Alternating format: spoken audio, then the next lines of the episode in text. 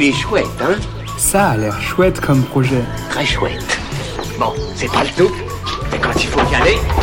Ce que je trouve vraiment chouette, ce sont les films documentaires.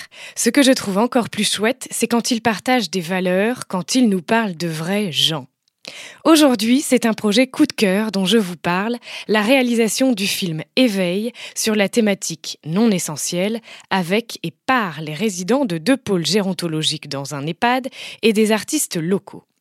L'idée du film est de faire se rencontrer ces deux publics mis à l'épreuve et ou à l'isolement tout au long de la crise sanitaire.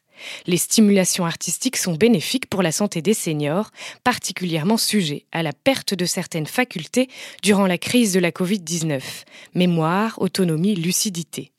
C'est un film vecteur de lien social qui veut faire tomber les tabous liés à l'âge et à la profession, mettre en lumière les participants et faire ressortir leur caractère essentiel. Pour en découvrir davantage et soutenir la sortie de ce film, rendez-vous sur la campagne Ulule Éveil 23 avant le 2 juin. Il est chouette, hein? Il est très chouette ce projet, oui.